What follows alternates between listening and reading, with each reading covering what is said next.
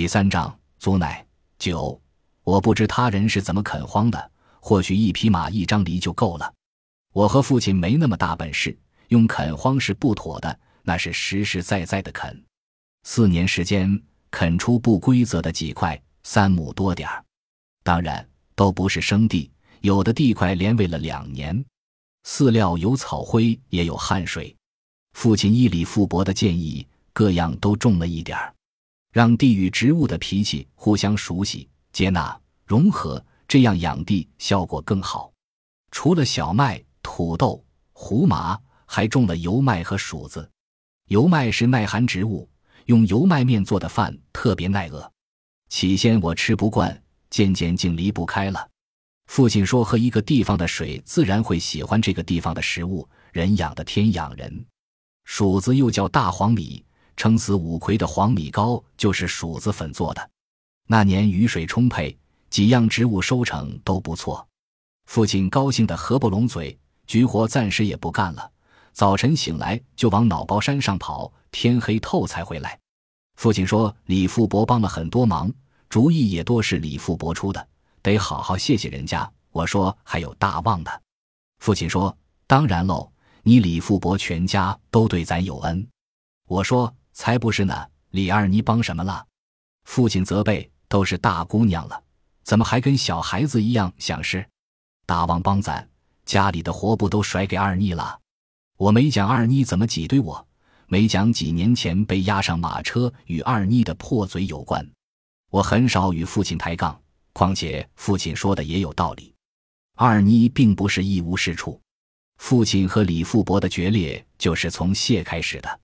那顿饭是我精心准备的：猪肉炖豆腐、炒蘑菇、炒土豆丝、油炸糕。我学会了。二妮主动过来帮忙，自然顺手往嘴里塞了许多。酒是父亲从镇上打的油麦酒，整整一瓶。李婶不能动的。我哥舀了些，让李二妮端过去。李富伯、大旺、二妮三宝都是在我家吃的。大旺兄妹吃罢各自离开，只有李富伯仍与父亲对饮。两人你言我语，说村里的，说张家口的。李富伯表示不能再喝了，父亲执意给他斟满，说难得高兴，多喝几杯。兄弟啊，咱一家人不说两家话。李富伯的舌头打卷了。本来我想找个时间正式和你商议，可今儿高兴憋不住了，不知当讲不当讲。父亲佯装生气：“你这不是打我脸吗？有什么不当讲的？讲。”李富伯试探着：“那我就说了。”父亲嗨一声：“你这人，怎么突然婆婆妈妈的？”李富伯说：“大旺和大梅年龄不小了，该给他俩考虑事了。回头我给花二娘过个话。”父亲似乎没反应过来，大旺和大梅，什么事？李富伯说：“婚事呀。”父亲问：“你是说大梅和大旺？”李富伯笑了：“兄弟呀，你好像糊涂了。”父亲说：“我是糊涂了。大梅和大旺，你不是说笑吧？”伦李富伯糊涂了，怎么是说笑呢？父亲缓缓摇头：“他俩不合适。”李富伯叫。怎么不合适？大旺大梅听起来就像一家人。两人的生辰八字我也找人看过了，合着呢。父亲显然有些吃惊：“你怎么知道大梅的生辰？”李富伯说：“二妮问过大梅，假不了的。”父亲语气陡然变冷：“你算计我？”李富伯说：“你这么说就不合适了。生辰不是秘密，兄弟，你不该不高兴啊。大旺有缺点，可也有优点，娶了大梅。”大旺就是你半个儿，家里家外的活根本不用你操心。父亲决然道：“没有任何可能，你不要再说了。”李富伯不乐意了：“你怎么说翻脸就翻脸？”父亲说：“你走吧，就当什么也没说，我不和你计较。”李富伯声音也变了：“计较？怎么？我辱没了你？”父亲说：“别让我不痛快，赶紧走。”李富伯哼了一声：“过河就拆桥。”父亲突然提高声音：“你走不走？”父亲显然是喝多了，他平时没这么暴烈的。李富伯并不畏惧：“怎么还想打我呀？”还好父亲没有失去理智。他说：“我没打过人，以前没有，今儿也不会。不过有句话你得听清了：结亲家的双方自愿，谁也不能强迫谁。天有道，人讲理。父亲的话起了作用，李富伯没有做出过激行为。他跳下地，脚还没伸进鞋就往外走，鞋掉了，他拎起来，狠狠抽自己一下，一拐一撞的消失在门外。父亲自言自语：“这算盘打的，难怪天天打发大旺过来，从开始就拴了套呀。”父亲和李富伯争吵，我一会儿屋里，一会儿屋外。我想听又怕听，两人都没在意我，就像我不存在。可他们说的每句话都与我有关。李富伯离开那会儿才注意到我，他撞到风箱上，我扶了他一下。父亲也是这时才想起我就在，补充道：“大旺人倒老实，但终归有些傻，配不上我闺女。”我的沉默令父亲紧张，他问：“你不会喜欢上这个傻子吧？”我说：“他不傻。”父亲火了。他不傻，那是我傻了。我低下头。父亲说：“如果你乐意，我现在就跳过墙和他说。”我没有回答。父亲说：“认个干儿子没问题，当我的女婿不合适。”大梅，爹就你这一个闺女，得给你找户殷实家庭啊。那一夜对我是折磨，百爪挠心。我想起大旺的许多好，他确实对我好，还救过我。遇狼那日。他走在后面，让狼先吃他。若不是李富伯来寻，说不定他真就喂狼了。大旺虽憨，有时也蛮可爱的，还有他奇异的本事，似乎专门为我生的。可是我对大旺没动过情，也许偶尔有那么一点点，但也就是一点点，很快就消失。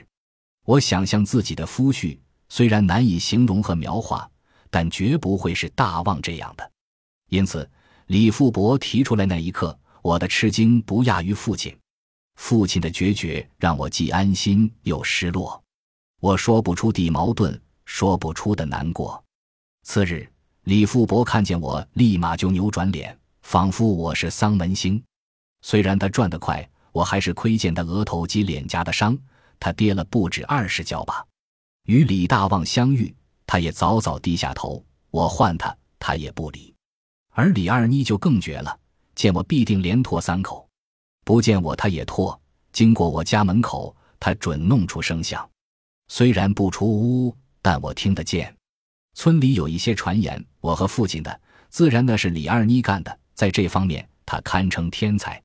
父亲并不比我轻松，虽然他一再说瓜不能强扭，特别是李富伯家高和我家相邻的院墙之后，父亲走得越来越早。回得越来越晚，本来秋收后我该随他干局活的，可自和李富伯闹掰，他坚决不肯让我在风里吹打了。这样我只能待在家里。漫长的冬日来临，仍以特有的突然和张狂。那个冬天同样发生了许多事，我想说的只有两桩：一桩是父亲把我许给了营盘镇包子铺赵胖子的三儿子赵进元。赵进元还是幼儿时被耗子咬掉一只耳朵，是个半耳人，但据说脑瓜还行，是赵胖子的帮手。我嫁过去便天天有包子吃。按父亲的意思，年根儿就想把我嫁过去，但赵胖子找人掐算过，我和赵进元的大婚宜在秋日，只能等待来年。父亲安慰我，那就再等等，好像我迫不及待似的。另一桩是李婶在一个早上离开了人世。他醒来就让二妮给他洗脸，二妮把洗脸水泼在街门口，返回屋。李婶已经没了呼吸。就在同一天，李三宝随李婶而去，李三宝边哭边抓李婶，李富伯怎么也拽不开。半后晌，李三宝就没了。据说李婶和李三宝属一命双体，只要一人离去，另一个定然跟随。这话对悲痛欲绝的李富伯是安慰还是利刃？不得而知，他倒没被击倒，只是木木地。我和父亲过去帮忙，父亲怕我不肯，先给我吃一通药，其实完全没必要。自打和赵进元订婚，我这心就被耗子咬去一半，难以平静。李富伯遭难，做些什么是应该的。李富伯没撵父亲走，还扯了笑给我和父亲。父亲戴在胳膊上，我则是冒笑，但他没和父亲说话。院里停了一大一小两口棺材，这令李二妮恐惧。虽然他双眼红肿，但我还是能看出来。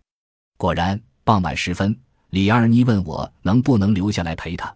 他说不敢出去撒尿。我毫不犹豫的点头。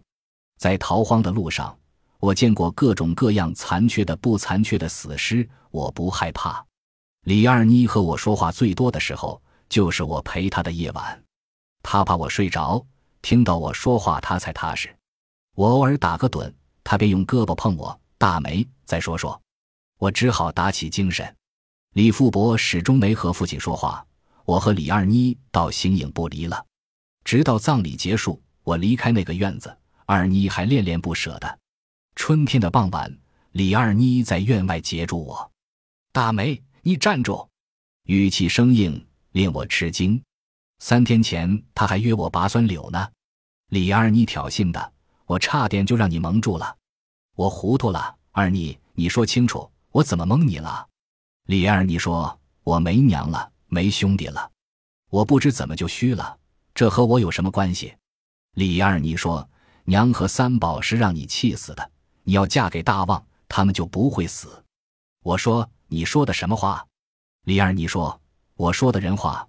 大旺为了救你，差点送命，你不知恩图报，却要嫁给卖包子的。”大旺救我是我和他说的，在那几个夜晚，李二妮气势逼人。我寻思他不是心血来潮，一定蓄谋已久。若是被他掐住，以后就别想在他面前扬头。毕竟不是几年前了，我没有接他的短。那几晚他也说了很多呢。我笑笑问：“谁规定的我必须嫁给大旺？”李二妮噎了一下，叫：“你不是人。”我说：“我不是人。”你还让我嫁到你们家，那你算什么呢？李二妮气得发抖，你就是凶手！我说你还讲不讲理？李二妮嘛，没见过你这么不要脸的。我说我不要脸，脸上也长肉呢。你要脸，怎么全是骨头？李二妮颧骨高，脸窄瘦，摸起来全是骨头。他自己说的。本来不想揭伤疤，可他骂得很，我只好以牙还牙。李二妮几乎跳起来：“乔大梅，你再胡说，我就撕你的嘴！我才不惧他呢，他比我矮许多，不会是我的对手。”父亲从外边回来了，李富伯也从屋里跑出来。父亲喝一声“大梅”，我就停了。李富伯阻止李二妮，他反骂得更加起劲：“妖精贱货破鞋，恨不得把他能想到的脏话都砸过来。”李富伯抽了他一掌，李二妮似乎被抽懵了。愣怔片刻，才哭出来。三日后，李富伯拎了一包烟叶登门。我和父亲刚刚吃过晚饭，碗筷还没收拾。李富伯突然造访，令父亲意外。父亲有些迟钝，还是我搬了方凳给李富伯。